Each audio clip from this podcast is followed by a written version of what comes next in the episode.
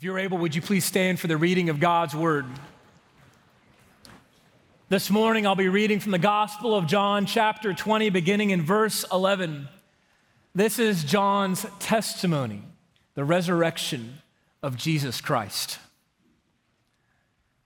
But Mary stood weeping outside the tomb, and as she wept, she stopped to stoop and to look into the tomb. And she saw two angels in white sitting where the body of Jesus had lain, one at the head and one at the feet. They said to her, Woman, why are you weeping? She said to them, They have taken away my Lord, and I do not know where they have laid him. Having said this, she turned around and saw Jesus standing, but she did not know that it was Jesus. Jesus said to her, Woman, why are you weeping? Whom are you seeking? Supposing him to be the gardener, she said to him, Sir, if you've carried him away, tell me where you have laid him, and I will take him away. Jesus said to her, Mary. She turned and said to him in Aramaic, Rabboni, which means teacher. Jesus said to her, Do not cling to me, for I've not yet ascended to the Father, but go to my brothers and say to them, I am ascending to my Father and your Father, to my God and your God. Mary Magdalene went and announced to the disciples, I have seen the Lord, and that he had said these things to her. On the evening of that day, the first day of the week, the doors being locked where the disciples were for fear of the Jews, Jesus came and stood among them and said to them, Peace be with you. When he had said this, he showed them his hands and his side. Then the disciples were glad when they saw the Lord. Jesus said to them again, Peace be with you. As the Father has sent me, even so I am sending you.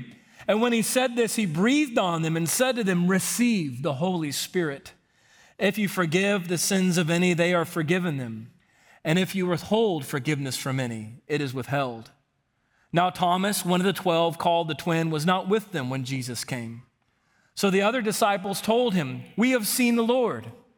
But he said to them, Unless I see in his hands the mark of the nails, and place my finger into the mark of the nails and place my hand into his side, I will never believe. Eight days later, his disciples were inside again, and Thomas was with them. Although the doors were locked, Jesus came and stood among them and said, Peace be with you. Then he said to Thomas, Put your finger here and see my hands, and put out your hand and place it in my side. Do not disbelieve, but believe. Thomas answered him, My Lord and my God. Jesus said to him, Have you believed because you have seen me? Blessed are those who have not seen and yet believe. This is the word of the Lord. You may be seated. I have seen the Lord. I have seen the Lord five words that changed everything. They stand as the center point of all history. They are a signpost to the coming kingdom of God. They are a declaration piercing the silence of sin and darkness that death does not win. I have seen the Lord. These words were first proclaimed by Mary and then later by the disciples after they had seen Jesus risen from the dead. Can you imagine what that must have been like? To have been with Mary at the empty tomb, to have been with the disciples in the upper room, to have touched the wounds in Jesus' hands and side with Thomas. Seeing Jesus risen from the dead changed everything for them. Grief became joy, fear became peace, doubt became belief. And yet, the question for us this morning, 2,000 years later, is what does any of this have to do with us? Because the truth is, we can't go back and see what they saw. None of us can go back to that day and be at the empty tomb or to be with the disciples in the upper room. None of us has seen the risen Christ, at least not physically. And so, what does the resurrection have to do with us? what does it have to do with our grief and our fear and our doubts this morning? We need to hear what Jesus said after all of these things, because I believe he's saying them for you and for me. After these things, Jesus said, Blessed are those who have not seen and yet believe. And what I want you to know this morning is though we can't see what Mary saw or touch what Thomas felt, Jesus promises us that there is a blessing that belongs to all who believe. The first way I want you to know this, I want you to know that the resurrection of Jesus gives us joy. I want you to turn in your Bible to John chapter 20, or you can turn in your bulletin, John 20, verse 11. John tells us that Mary stood weeping outside the tomb. As John describes the scene that first Easter morning, he tells us that Mary is weeping. Now, grief is not an emotion that we ordinarily associate with Easter.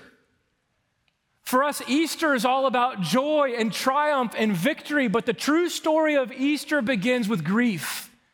It begins with weeping. Mary is grieving. Why?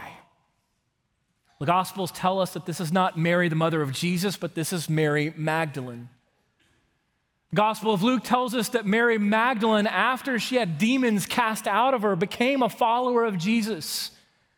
She was among a group of women who were there following Jesus along with the 12 disciples from the very beginning. She was a follower of Christ, a student of Christ. She was his friend. And she was there at the cross when he was crucified. So, why was Mary weeping? Well, she was weeping, of course, because Jesus died. She saw her friend, her teacher, crucified and murdered and hung on a cross. But she was also weeping because when she arrived to the tomb that day, the stone had been rolled away and the tomb was empty. It was so empty, in fact, that her first thought was not resurrection, it was robbery she assumed that someone had taken the body of her Lord. And so here she is weeping. She's weeping because the tomb is empty. This is something that I do not want you to take for granted. The tomb of Jesus was empty. This is a fact that is not contested even by modern historians. Even the religious leaders, the Jewish council, they acknowledged that the tomb was empty. So much so that they had to fabricate a story to try to cover it up. So the question for us this morning is not, was the tomb of Jesus empty? The question for us is why? Why was it empty? And many skeptics would say, well, it's empty because the disciples made all of this up. The resurrection of Jesus is nothing more than a, a myth, a metaphor, a, a fabrication. But you see, the disciples couldn't have made it up because we're told that they were so afraid they had locked themselves into a room. They couldn't have taken the body. And the words that John records here, along with the other gospel writers, can't be fabricated. Because if they were, they would never ascribe eyewitness testimony, and the first eyewitness testimony, to a woman. You see, because in those days, women had no validity in the court of law. And yet, that is exactly who John tells us saw Jesus first a woman named Mary Magdalene. Look with me at verse 14. She looks into the tomb she sees that it's empty. She sees two angels. She asks, Where is the body of my Lord? And having said this, we're told she turned around and saw Jesus standing. But she did not know that it was Jesus. She didn't recognize him. Jesus said to her, Woman, why are you weeping? Whom are you seeking? And she assumes that he must be the gardener, that he took the body. And she says, Sir, if you've carried him away, tell me where you've laid him, and I will take him away. And Jesus said to her, Mary. Jesus speaks her name. She did not recognize him with her eyes, but upon hearing his voice and hearing Jesus call her name, she recognized him at once, and her grief became joy. It's just as Jesus said earlier in the Gospel of John, in John 10, when he said, My sheep hear my voice, and I know them, they follow me. In a single moment, Mary heard Jesus calling her name, and her grief became joy. The tomb was empty because Jesus had risen from the dead. And this is good news for our grief this morning. Let me show you what I mean. Last Easter, our family got a puppy, a Bernedoodle named Burton. Now, I live in a house full of girls. So, yes, he's a boy. We got a male dog. It's the only way I could get boys in my house. And Burton, you can imagine, a house full of girls is loved well. His sisters adore him, except for one thing. Like all good puppies, Burton chews up everything. And so, several months ago, we were shocked to discover that Burton had chewed the hand off of my wife's vintage American Girl doll. Now, you can imagine the kind of sorrow and grief in our home when everybody saw that Felicity doesn't have a hand anymore. And now I want you to imagine that as a husband and father, I look at them and I just say, you know what? Let's just pretend it didn't happen. Don't worry. Have joy. Be happy. Let's just pretend she has two hands. No, any good father, any good husband would go and have the hand repaired, which I haven't done, by the way, at least not yet. They would make it to where it's as if that thing that's been grieved has never happened. Friends, I want you to know that this is why the resurrection gives us joy. You see, because the resurrection of Jesus is not pretend. This is not mythology, it's not a metaphor, it's not some fabrication. It really happened. And this is why the resurrection of Jesus gives us joy for our grief, not just simply at an emotional or superficial level, but the resurrection of Jesus undoes the thing that we grieve itself. It makes it as if it never happened. When Jesus rose from the dead, death was undone. And so in the resurrection, we see that there is joy on the other side of sorrow, that there is hope on the other side of grief, that there is glory on the other side of the cross.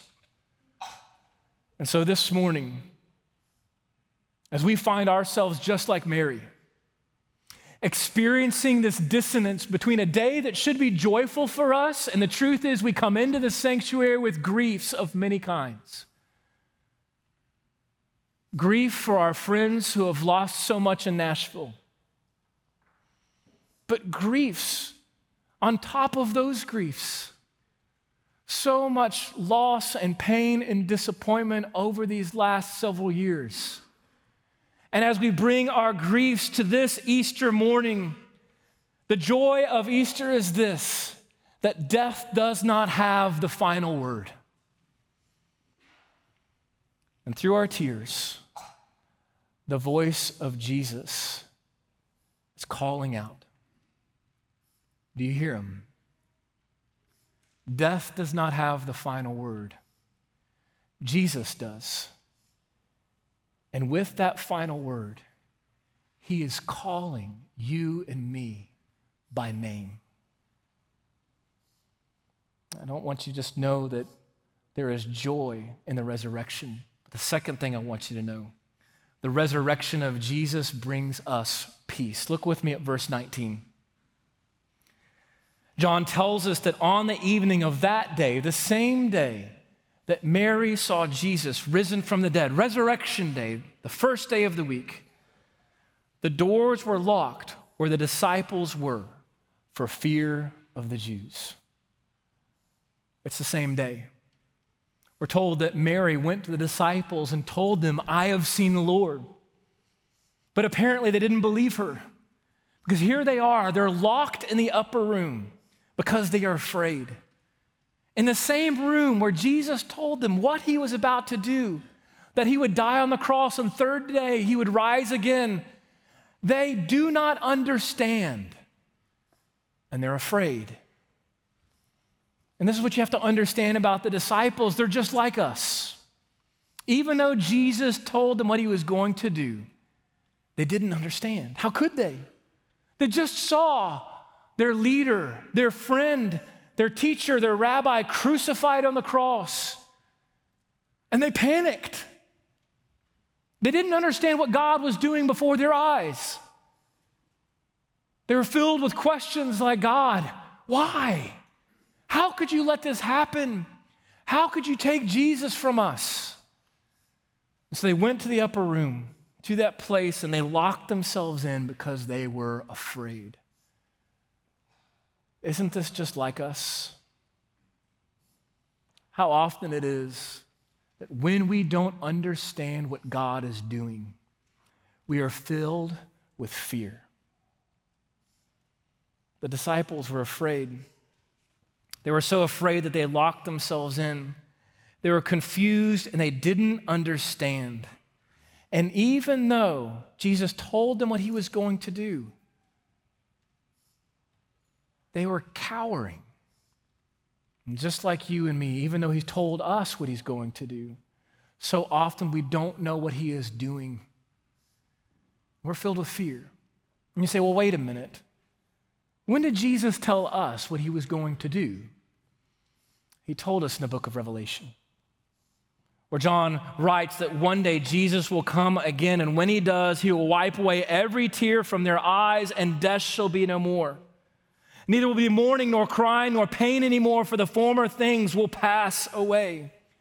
And so it's so incredible about this scene of the disciples afraid, locked in a closed room, is that Jesus then appears to them.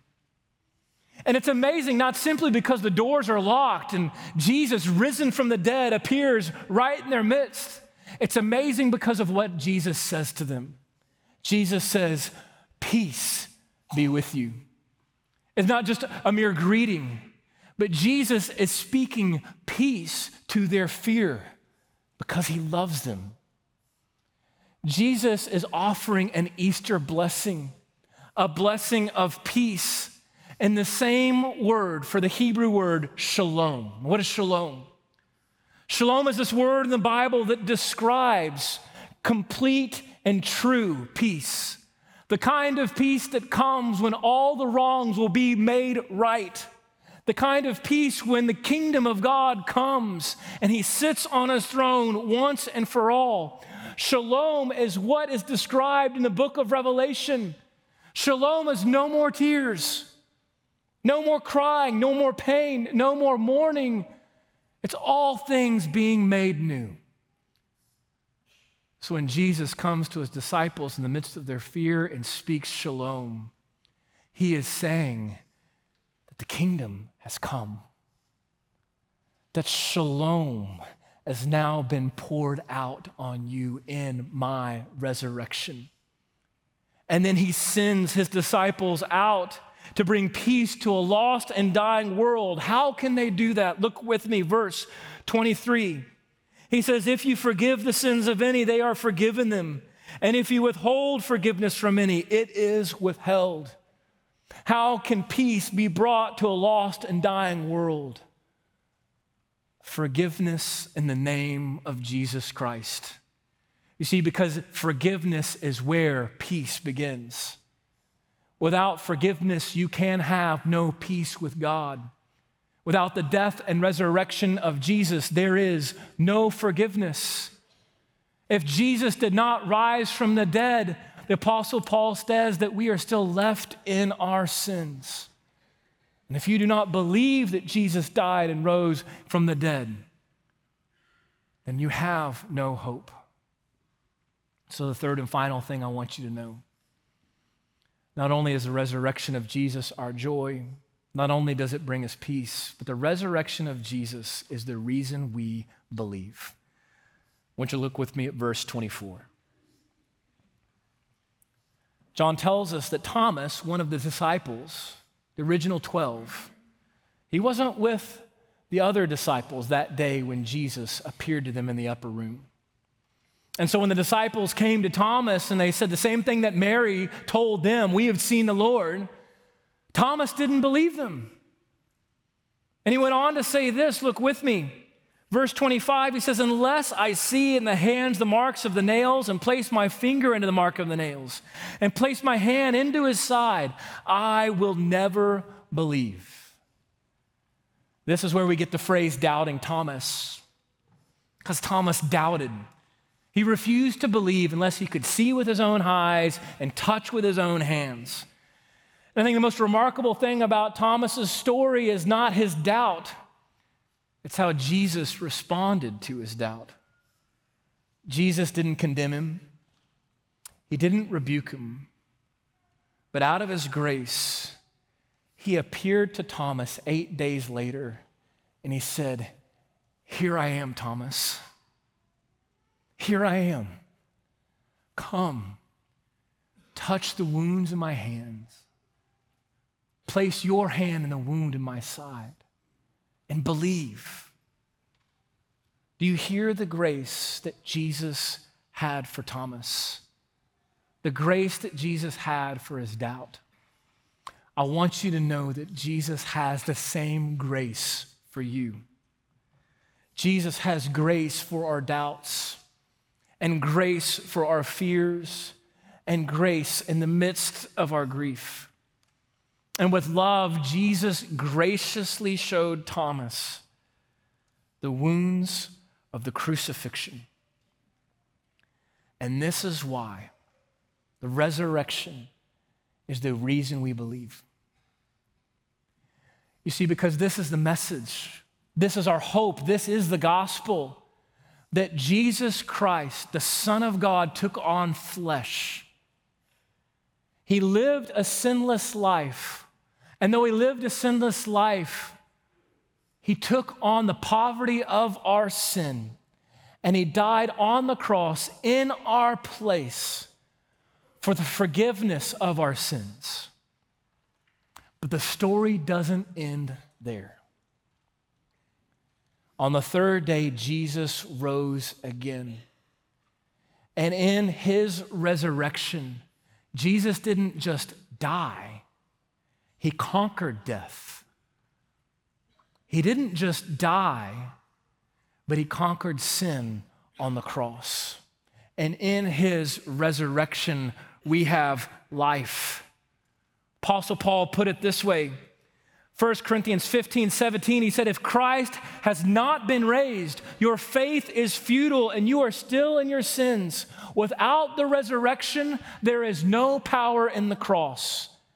And one of my favorite illustrations of this comes from the Portland Monthly Magazine from 2009, where a Unitarian minister who doesn't believe that Jesus really rose from the dead interviewed the late atheist Christopher Hitchens.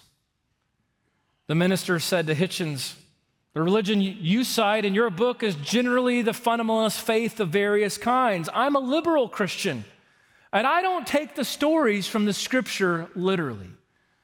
I want you to listen how this atheist, Christopher Hitchens, responds.